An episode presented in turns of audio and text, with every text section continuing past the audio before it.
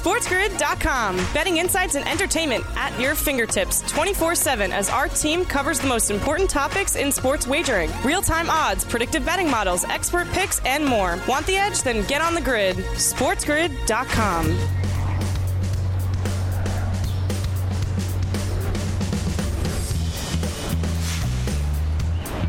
Hello, everyone, and welcome back into the morning after here on Sports Grid TV. I'm Davis Mattek, no Ben Stevens for you guys here. He'll be back rejoining the show. We are heading into hour two. Got a lot of great stuff coming for you. We're going to cover some baseball with Craig Mish. Tom Vecchio is going to help us bet on some props, and Bryan Fonseca is going to get us ready for the NBA Conference Finals. But before we get into any of that, we do need to, of course, remember the National Hockey League, it's not going anywhere. In fact, they are heading into the most important high adrenaline part of their season. The Golden Knights and the Edmonton Oilers finish their series in six games in what is a relatively large upset. The Golden Knights beat the Oilers 5 to 2 on the road in Edmonton. They win the series in six games, eliminating the Golden Child of the National Hockey League, Connor McDavid, the best player in the regular season, uh, a, a, record number of points scored by the Edmonton Oilers in the regular season by their top line. The Canadian drought in the National Hockey League will continue. 1993, the year after I was born, was the last time that a Canadian team hoisted the Stanley Cup. I guess it's a it's a small little bit of relief for Toronto Maple Leafs fans. Really, the deal is after the Leafs get eliminated, you got to just hope that no other Canadian team wins. The Golden Knights entered the series as underdogs plus 124 against the Oilers, who are relatively large favorites on the FanDuel Sportsbook at minus 152. The Knights have only existed for six seasons. Honestly, to me, this feels a little bit unfair. Maybe I'm old fashioned. Maybe I'm becoming crotchety in my old age, but they've been in the NHL for six seasons. They've made the conference finals in four of them. Like, absolutely unbelievable. Uh, you know, because of course there are Vegas Golden Knights fans, but these are not people who have grown up with the Golden Knights. You know, it's going to be it's going to be a level of success that people look back on and they are just like that was really unbelievable. But how unfair that all of these so, you know these punished Oilers fans, these Canucks fans, they don't get to see any of that hardware delivered home for them. They await the winner of tonight's game seven in the conference finals. The Stanley Cup odds have the Carolina Hurricanes as plus 195 favorites, the Golden Knights at plus 210, of course, the Panthers at plus 350, and the remaining series uh, that we have between the Stars and the Kraken, they are plus 550.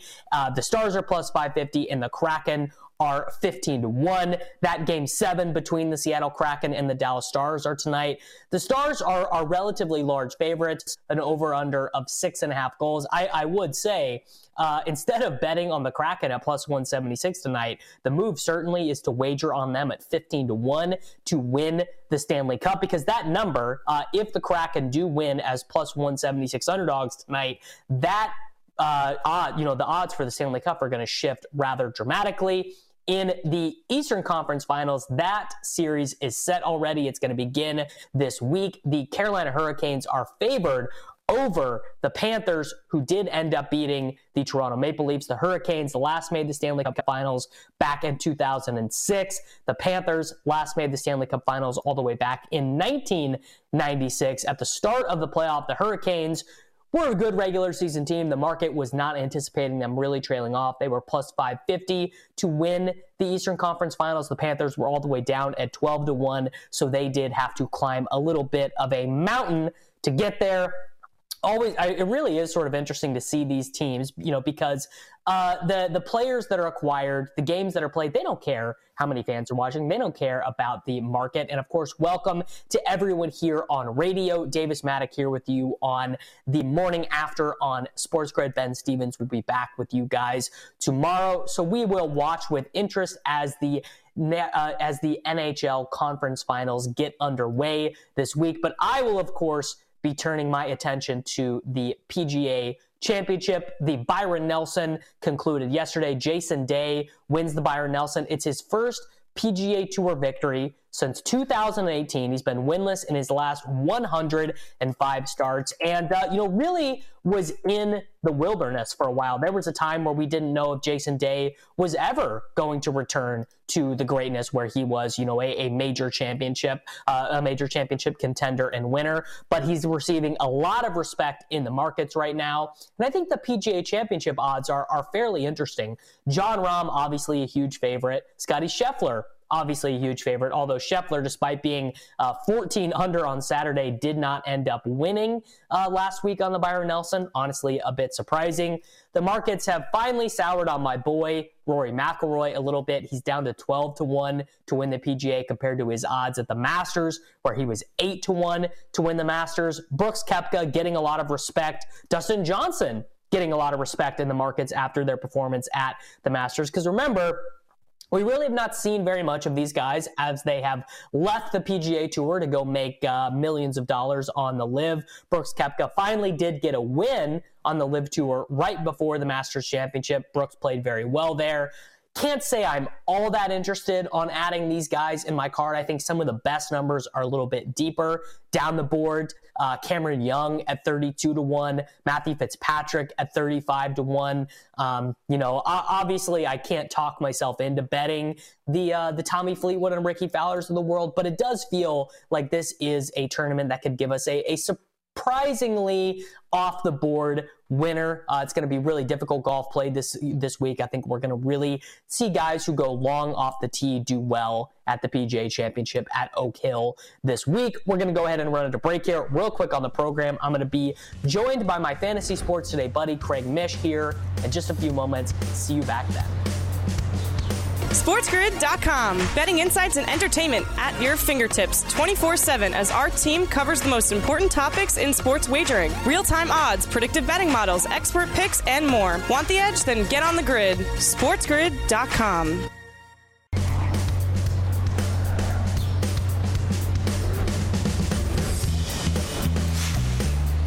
Hello, everyone, and welcome back into the morning after here on Sports Grid. I'm Davis Mattek, joined by my Fantasy Sports Today co host, Craig Mish, with our daily look at the diamond, everything going on in Major League Baseball, really settling in to a good routine. You know, May 15th, not a ton of surprises left. There are some teams who are waiting for young guys to be called up, but, you know, we're getting pretty good sample sizes on a lot of the pitchers we had questions about. We're learning a lot about some young guys. Some some guys are, are uh, you know, we're, we're starting to hear the rumors of some of these young guys who are struggling getting sent down. I, Craig, there are Royals fans who want Bobby Witt Jr sent back down because he looks a little bit lost at the plate, striking out a bit too much. Obviously, that's insane. There's nothing this dude could learn from going back to uh, to AAA. We've got uh, young Miami Marlins pitchers. I mean, yet another young Miami Marlins pitcher stepping up to the plate. Where do they find these guys? I did, and more importantly, how do the Marlins have every pitching prospect under the sun? But they don't have a Bobby Witt Jr. You know, it really it does not make any sense to me that this is how the Marlins operate. Yeah, it's it's it's kind of wild. I was there on Friday night watching Eury Perez's debut, and you know, naturally it was great, but they lost that game, and then they lost Saturday as well, uh, and and then they ended up winning on Sunday, but they lost a couple of key players uh, in Jesus Sanchez, and we're gonna you know wait here on Jazz Chisholm Jr., but I'm I'm not sure. I, I thought he was fine, and I thought he'd be back this week against Washington. I'm not so sure uh, from some of the things that I'm hearing now at this point, but it's a great question. It just comes down to player development why some teams have amazing player development on the hitting side. I think the Orioles, Davis, probably a good example of that. Uh, you know, Orioles are winning a lot without having much pitching too. So it's like, you know, I, I, guess it's hard to do, but the Dodgers have proven you can call up guys from kids from the minor leagues. You can develop them uh, both from the pitching and hitting perspective. And I guess that's why the Dodgers are very much right at the top. In addition to spending three hundred million dollars, that's that's definitely the case as well. But yeah, we even have a new prospect being called up today, Davis Matt McLain who plays infield for the Cincinnati Reds. I believe he had 11 home runs. He was fantastic in spring training and carried that right over to AAA. So yeah, we're, seeing players uh, being called up at a much better rate than we've seen in the past. Maybe some of that has to do that if you call up players earlier, Davis, you have eligibility if they finish first, second, or third in the Rookie of the Year voting to get draft picks, whether it's through the uh, amateur draft or international uh, signing as well. So I think that's part of what's going on here. Yeah, one of the most interesting series that took place over the weekend, a split series between the Tampa Bay Rays and the New York Yankees. I mean, look, Sports Grid, based in New York, everyone cares about the Yankees. Everyone wants to know what's going on with the Yankees at uh, at all times. The Yankees did finally get Aaron Judge back in their lineup, so that's definitely something that uh, they've been needing. Anytime Aaron Judge is not in there, you know, we got like the other day. This was last week. DJ LeMahieu batted cleanup for the New York Yankees, and I'm just like, man, how have the mighty fallen when DJ LeMahieu is, is batting cleanup for them? But sort of the story of the season, at least to me, uh, through uh, you know about 40 games for most of these teams, 45, is is anyone going to catch the Rays? How sustainable is this? Does it matter that Rays, you know, every every week a new Rays pitcher goes to go get Tommy John, and then they just bring up some guy you've never heard of, and he throws six innings, nine strikeouts two runs. You know, it's just like it doesn't even matter. These guys, they they find these guys off a factory line, and uh, I mean, are, are we going to see the Rays, Craig, make a buying move this year? I mean, that really would be phenomenal to me if the Rays said, you know what, the American League East, we're fighting an arms race. Every team in the division is over 500. We absolutely want home field advantage. We do not want to have to play one of these randomization fests that is known as the wild card game. What are the Rays going to do this year? Yeah, it, look, it's obviously hard to say. I don't think they'll take on a hundred million dollar contract, Dave. If That I don't think they will do. But if they are still in it, which it appears to be, I mean, literally, Davis, if they play 500 ball the rest of the season, they've got a great shot to win the East. Now, that's not going to win them a World Series. I don't think that's going to be the case. Tyler Glasnow also one of those pieces that will come back. He will help them a lot in terms of pitching. But there, there was a rumor a couple of years ago, if you remember, that uh, that they were trying to sign Freddie Freeman to a very short-term, high AAV contract. And so, if that is the case, like you would wonder a little bit with some of the teams that are going to be trading players at the deadline, would they be willing to take that kind of risk on? And I, I think that would be the direction they would go. By the way, the Yankees playing much better. They absolutely had to have a split, by the way, in this series. They could not lose three out of four and that would basically, I mean, to me, eliminate them from anyone thinking that they could potentially win the division. So uh, Yankees get Rodon back too. I think that'll be a big part of their season. But clearly, the Rays are the, the cream of the class in the American League East for sure.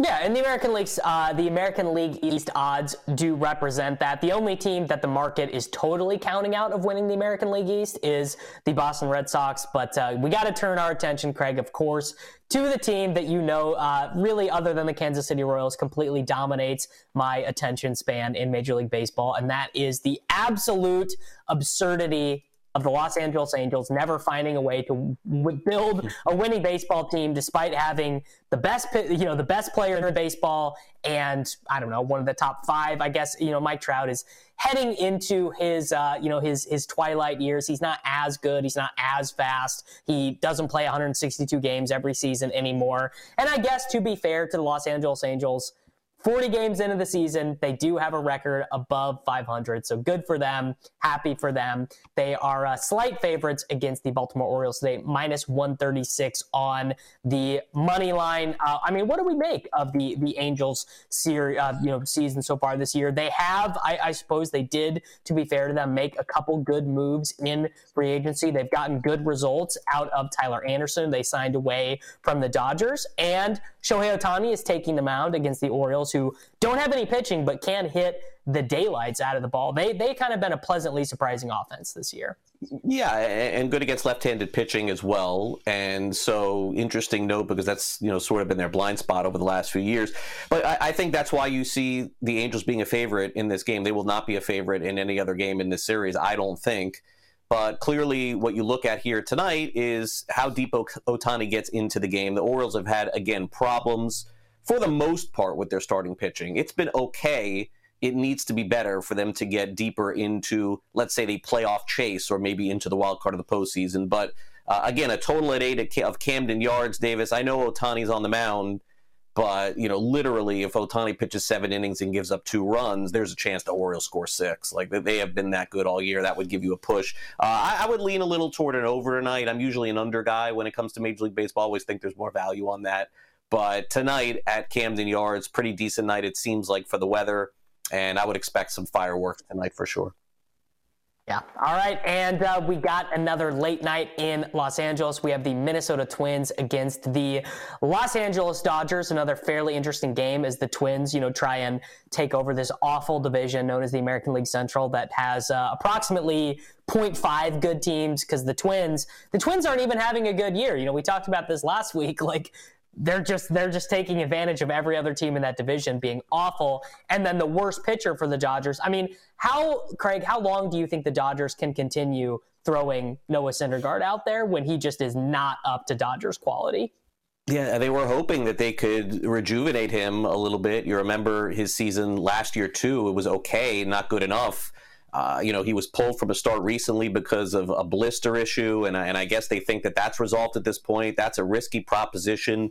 Uh, first five innings tonight, Pablo Lopez on the mound for the Minnesota Twins. Look, the Dodgers uh, are incredible. They're playing great. They just swept the Padres, so I ain't I ain't gonna fade the Dodgers at this point. But my guy Pablo, maybe through the first five, as a three-two lead, something along those lines. Dodgers have been also scoring runs late too. That scares me. But uh, look, the pitching matchup definitely in favor of the Twins. But with the way that LA is playing right now, really hard to go against them. I'd look at first five Minnesota. Yep. All right. And then, real quick here, give me your DFS picks of the night. Yeah, uh, a couple of options I think tonight that are pretty good, and uh, you know I, I, think really right now what you're looking for, trying to get a really solid starting pitcher.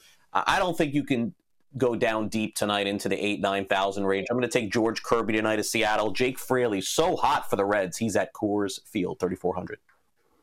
There we go. Uh, we always love a good Coors Field series here on the morning after. Thanks to Craig for joining us. We're going to go ahead and run into break real quick before Tom Vecchio hops on to talk some props with me here on TMA. SportsGrid.com. Betting insights and entertainment at your fingertips 24 7 as our team covers the most important topics in sports wagering real time odds, predictive betting models, expert picks, and more. Want the edge? Then get on the grid. SportsGrid.com.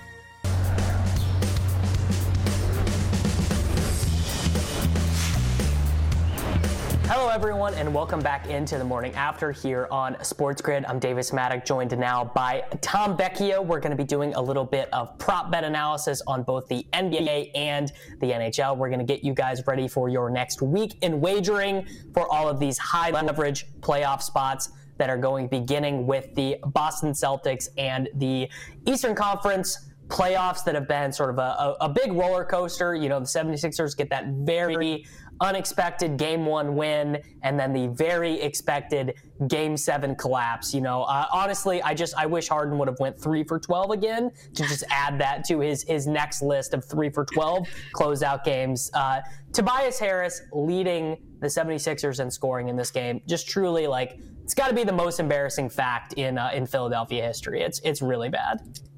Yeah, not certainly the game.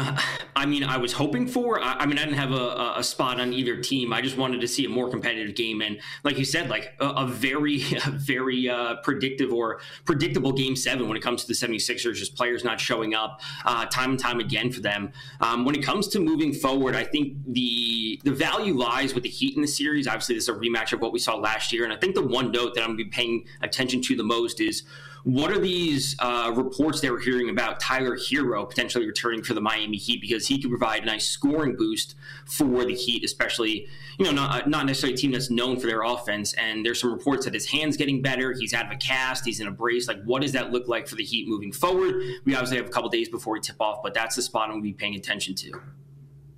I, uh, I really like that. I mean, I, I uh, I'm a big I'm a big Tyler Herro guy. Uh, actually, you can see the uh, the Tyler Herro uh, cereal right behind me on this shelf here. So big, big fan of his. I, it would be really cool. Uh, that's always something that just leads a little bit of extra drama into a series. Is oh, will he? Won't he? Is he coming back? Is he healthy? Is he getting up shots like that? That's always uh, that's always a nice little angle. Uh, as it pertains to the NBA championship odds, I mean, look, the, the market is just already decided. The Celtics are winning the series. Might be five games, might be six games, might be seven games, but they are winning the series. And also, I mean, honestly, to me, a little bit disrespectful. Like, I, I think. I, the Celtics are not this good. The Celtics are a good team, but we have clearly seen not only in the playoffs this year, but I think almost more importantly last year, it doesn't matter how good the Celtics are in the regular season because last season the Celtics were like the best regular season team, best defense in the regular season, incredible offense. This year, again, second best defense in the NBA. They had that stretch at the beginning of the season where their offensive rating was like no one in NBA history had ever touched it. But it just doesn't matter. You get to the playoffs and Jaylen Brown and Jayson Tatum, they are they're great players. I mean, we saw Tatum, he's unbelievable, but they just I don't know, they just give games away. Like game 6 last year against the Heat, game 6 last year against Milwaukee, they just gave those games away. And the Nuggets and the Lakers, maybe they're not as talented 1 through 8. These teams do not give games away. These teams are 100% drilled, regimented. They play very serious basketball every minute that they're playing. Yeah, and I think that's why the value lies with the Heat. And you know, this is a matchup that again we saw last year. I think Erik Spoelstra is a great coach. I think the in-series adjustments that he makes will put them in a great spot to succeed. Uh, you know, two ten over under in Game One is obviously very low. I'm expecting, you know, as you said, two very solid defensive teams, and that's going to have me leaning, I would say, on a lot of rebounding props. I want something that correlates a lot of missed shots, correlates with those rebounds. So Jimmy Butler over six and a half rebounds. It's probably my favorite spot in game one, but I'm going to be consistently looking to Jayson Tatum for rebounding props, uh, Marcus Smart for rebounding props going forward throughout the series because these games ending 100 to uh, you know 95, I would say is well within the range of outcomes for these two teams. So a lot of defense, a lot of rebounding, uh, especially as the series goes later into the games. And again, I, I don't think the, the Heat are getting enough credit coming into this series.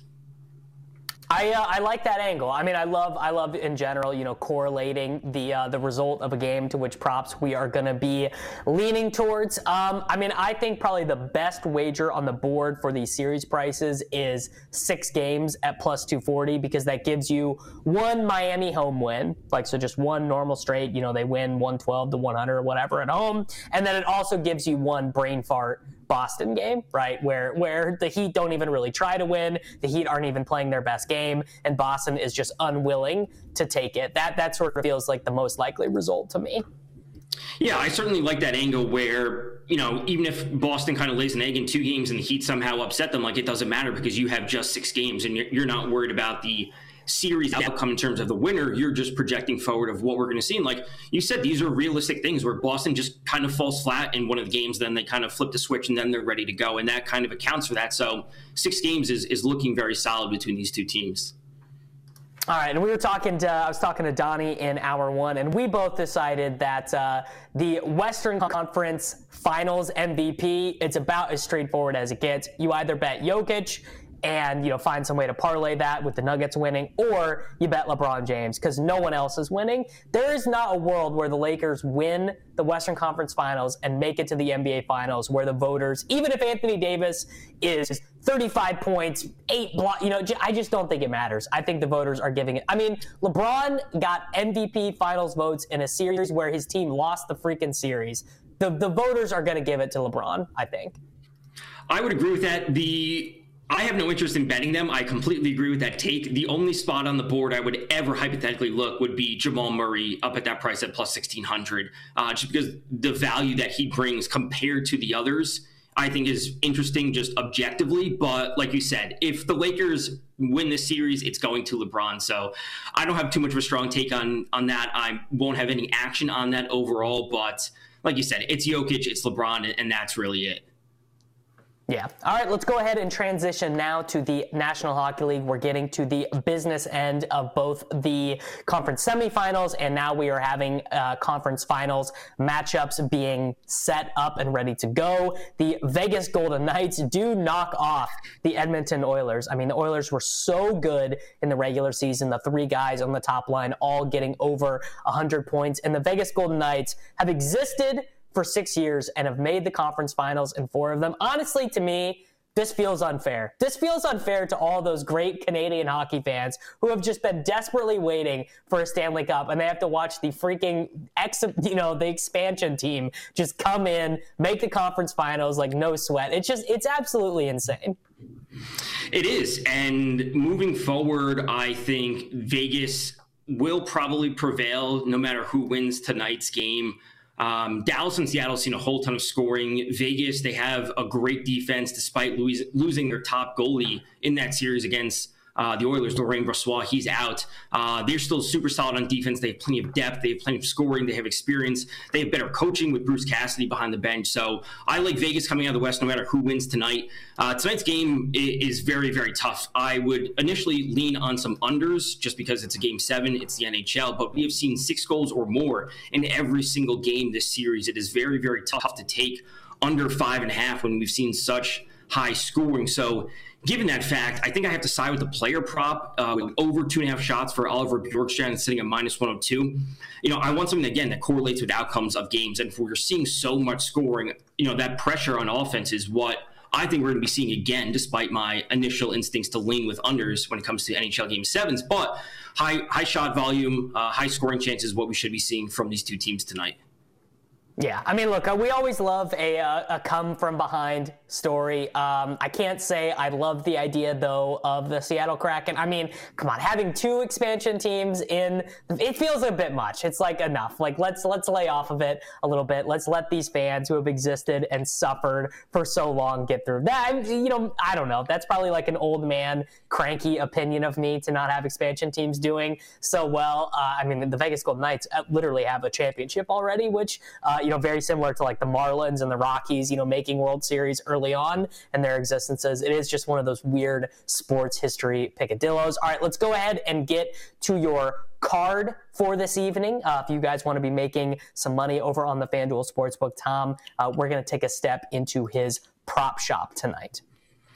Yeah, so just running through some of these. Obviously, these are for some of the NBA series that start on Tuesday and on Wednesday. You know, already ran through Jimmy Butler. Uh, you know, I want to get this in early. Uh, you know, just based on where the lines are going to be moving. Jimmy Butler, aka Jimmy Minutes, doing everything he can when it comes to NBA uh, you know, especially playoff time. Um, and again, six and a half rebounds, I think, is a solid spot. We look back at some of the games he's played this season throughout the series versus the Knicks, versus the Bucks, obviously putting up plenty of rebounds on a nightly basis. When it comes to D'Angelo Russell under 14 and a half points, I think that this is probably be my favorite spot to try and exploit throughout the series he's just been far, far too inconsistent. And, and, multiple games in the playoffs ending with 10 or fewer points is not a spot that I feel comfortable taking overs. And when push comes to shove, the offensive usage is going to be lying with LeBron and it's going to be lying with Anthony Davis. And when we have Austin Reaves and Lonnie Walker and Rui Hachimura taking shots away, I have no interest in going to D'Angelo Russell over. So under 14 and a half points, again, locking in kind of early, even though that game is not set, these games are not set to take place till tomorrow. And then Wednesday night, as I said, Oliver Bjorkstrand over two and a half shots for tonight's game. All right, there we go. So you guys are uh, you guys are set up to be able to make some money, or at least have some skin in the game here on Monday night. Uh, before we get out of here, go ahead and give me your pick for who is going to end up hoisting the Stanley Cup trophy because the best regular season teams, they're all done. Edmonton, gone. Colorado, gone. Boston, gone, which is sort of what people like about hockey. But it does make the playoffs a bit of, um, I mean, it's just like if you really were locked into the regular season, it's going to be hard to have strong opinions about some of these teams. Yeah, the, the Canes finished first in the Metro. They certainly have all, all the tools to get it done. I think it'll be Canes Vegas in the finals, and I think the Canes will finally come away with the championship. All right, there we go. The long suffering, you know, very loyal hockey fans in the Carolina regions are going to be delivered a championship from the Hurricanes. Thanks to Tom for joining the program. We're going to go ahead and run into break and be joined by Bryan Fonseca here in a minute. SportsGrid.com. Betting insights and entertainment at your fingertips 24 7 as our team covers the most important topics in sports wagering real time odds, predictive betting models, expert picks, and more. Want the edge? Then get on the grid. SportsGrid.com.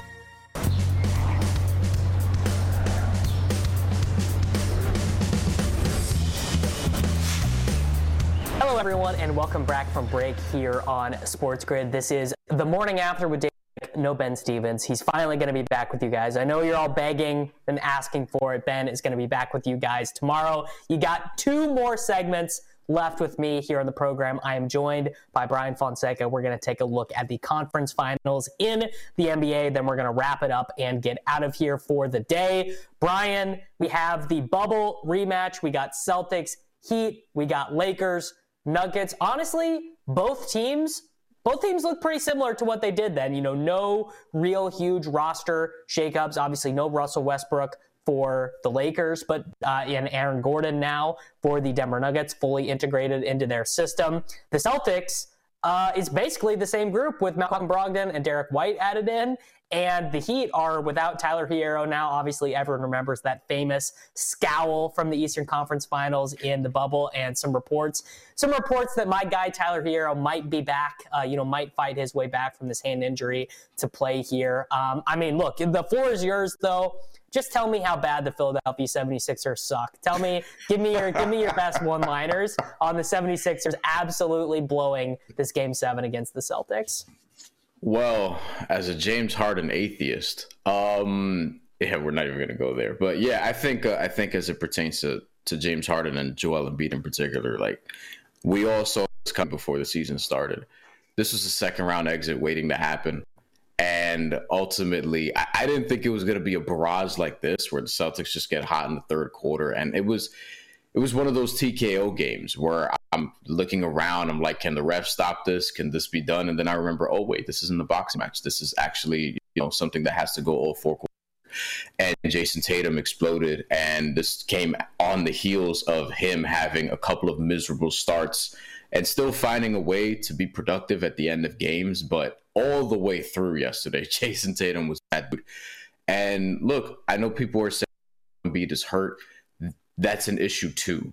Like, not even the fact that he shot five of 18 from the field, 0 for 4 from three, four turnovers in another miserable performance in a closeout game, of which he had last year, game six against the Heat in the same round of which he had in 2019 against the Raptors in game seven. He wasn't very good then either.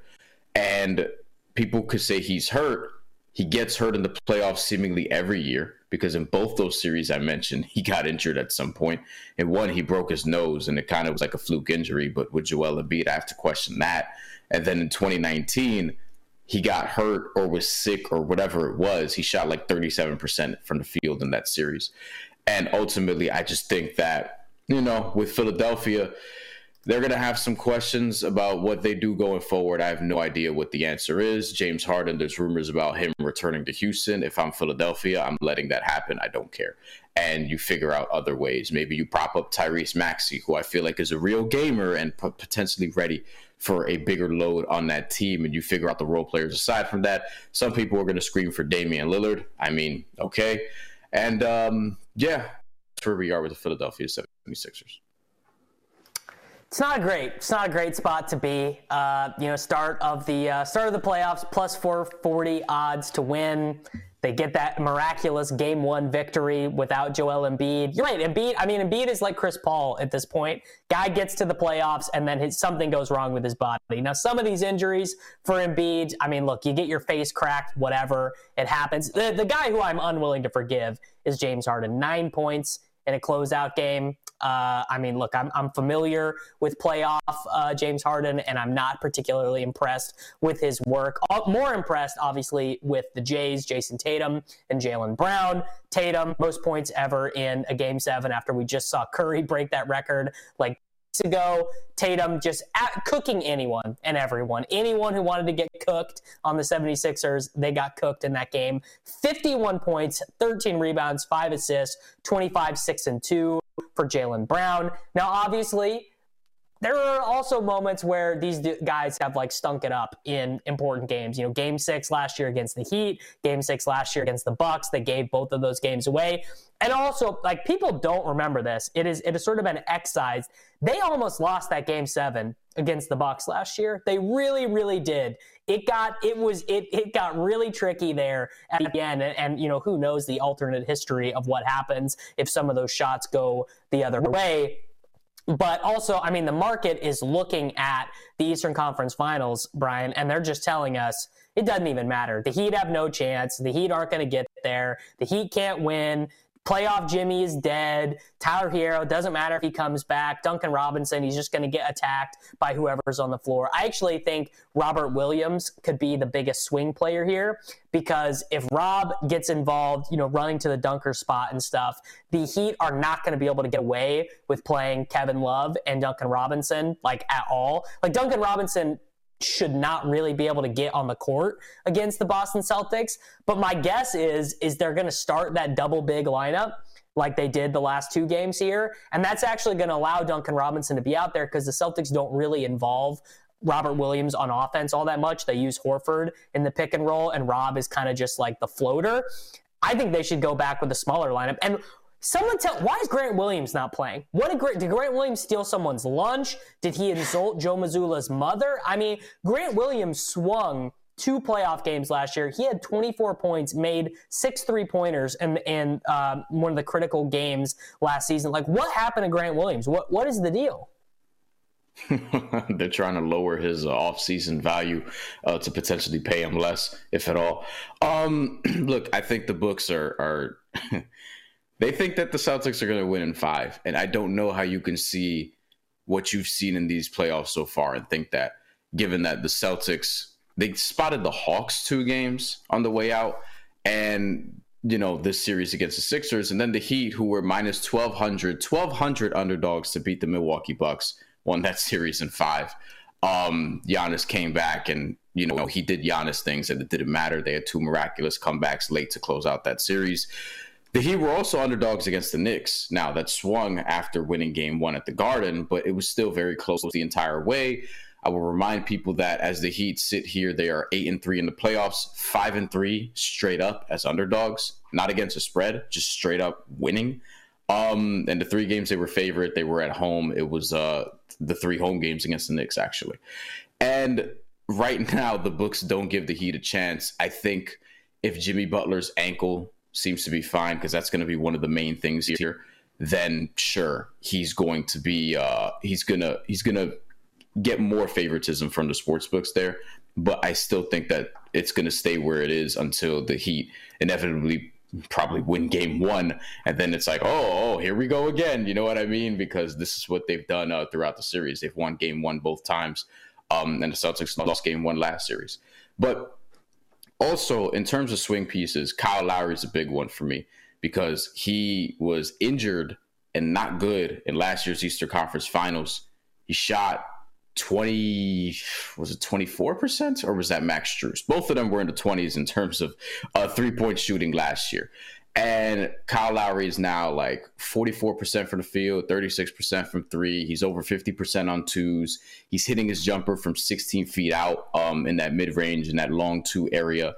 He's also getting to the rim at times and finishing around like guys like Mitchell Robinson and things of that nature. This is a different Kyle Lowry, legitimately different Kyle Lowry. And he's filling up the stat sheet also betting wise. If you're looking at combos, points, rebounds, assists, he's doing that.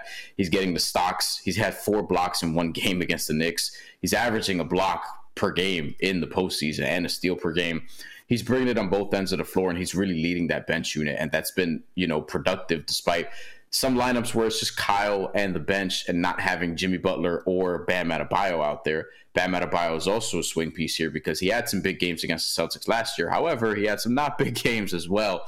And if he's going to be more consistent, we'll remind people that Bam Adebayo was the best player in the Eastern Conference Finals in 2020. If you look up, he averaged, I remember, I think it was like 22, 11, and 5, something nutty like that. Jimmy Butler was actually the fourth leading scorer on the Heat in that series because Goran Dragic and Tyler Herro edged them out. But Bam Adebayo would have won that stupid Eastern Conference Finals MVP trophy if that was a thing back then in 2020. And ultimately, you know, the Heat shot 30% from three last year. The Celtics shot 35% from three last year in this same series. And the Celtics had a rebounding advantage. It was something along the lines of 45 to 40. And look, Miami still managed to get some games.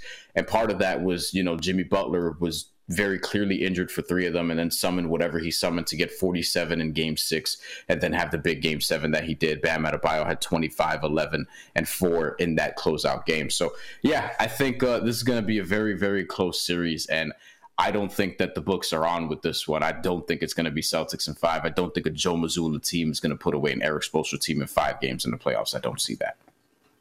100% with you. I mean, I think the talent discrepancy is is properly reflected in these odds 100%. The Celtics are 1 through 8 more talented. I mean, Jimmy Butler would probably be I guess it depends on how you feel between Jaylen Brown and Jimmy Butler and then how you feel about the fact that Bam looks like a, a tank but you know does not like Bam has a good offensive game like one out of every four games, and and then like his bad games are are awful.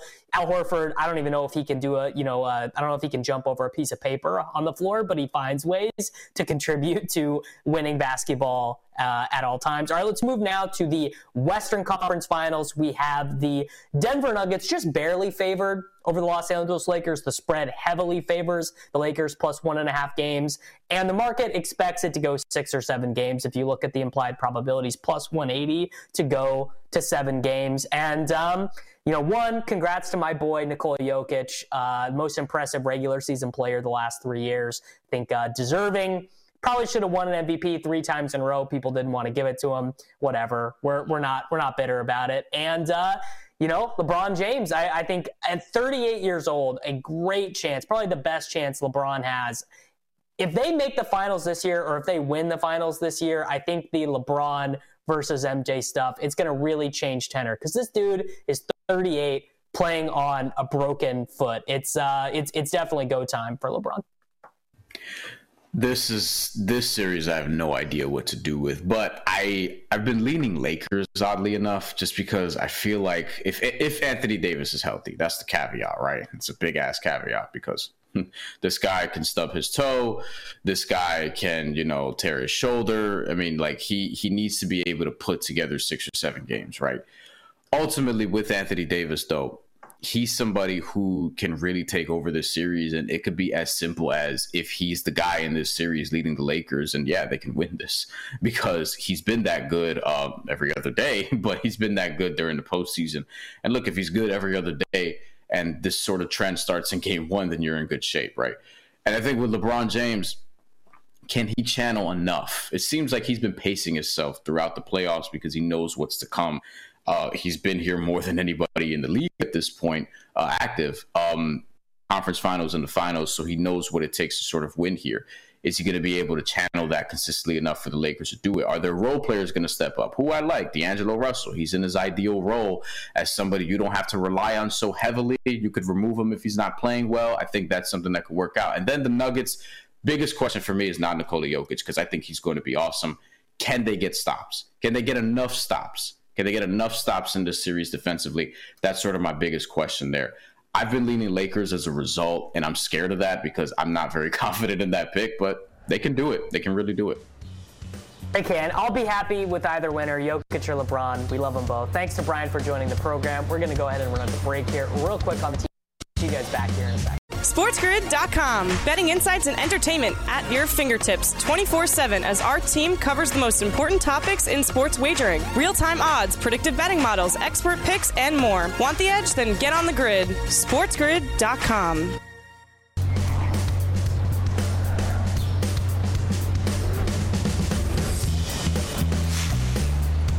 All right, everyone, welcome back to our final segment here on The Morning After. I've been Davis Mattek with you guys here for the last two hours, filling in for the last day in a row for Ben Stevens. He's going to be back with you guys tomorrow morning. Before we get out of here, I do need to remind all of you to download the Sports Grid app we have just launched. Brand new app you can catch up on that you've missed throughout the day here on the program. You can create personalized feeds for the leagues that you like, for the sports that you like to bet on. And I think, I mean, to me, the coolest feature of the app is that you can subscribe to and get personalized uh, updates from all of the hosts here on the network. So if you really like my videos, if you really like Tom, if you really like Bryan, if you really like Donnie Rightside, if you really like Kevin Walsh, any of the guys here on Sports Grid, you can get just their videos, a curated feed of all the guys that you want to see here on Sports Grid. You're also going to be able to dive into matchup previews for every game. You can search through all of our projections. You can see line movements. You can get injury updates. Really,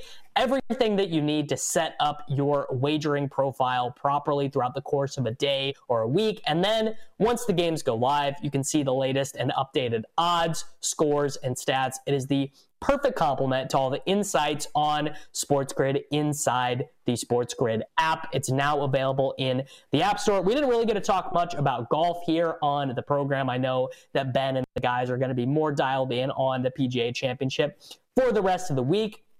And uh, I just wanted to talk a little bit about the golf course they're going to be playing out at Oak Hills. I think this to me is is the best type of golf tournament where really you got to push the ball hard off the tee. Some of the reports we've gotten are that uh, the rough, super deep, crazy hard to hit out of. A lot of the holes are going to be playing, you know, extra long, 480 yard par fours. And uh, most importantly to me, I really, really hope that we get to McIlroy lift a trophy, a major championship for the first time since 2014. Really looking forward to the PGA Championship. Guys, thanks so much for hanging out with me for the last three days. Thanks to all our producers, all our amazing guests, everyone at LTN.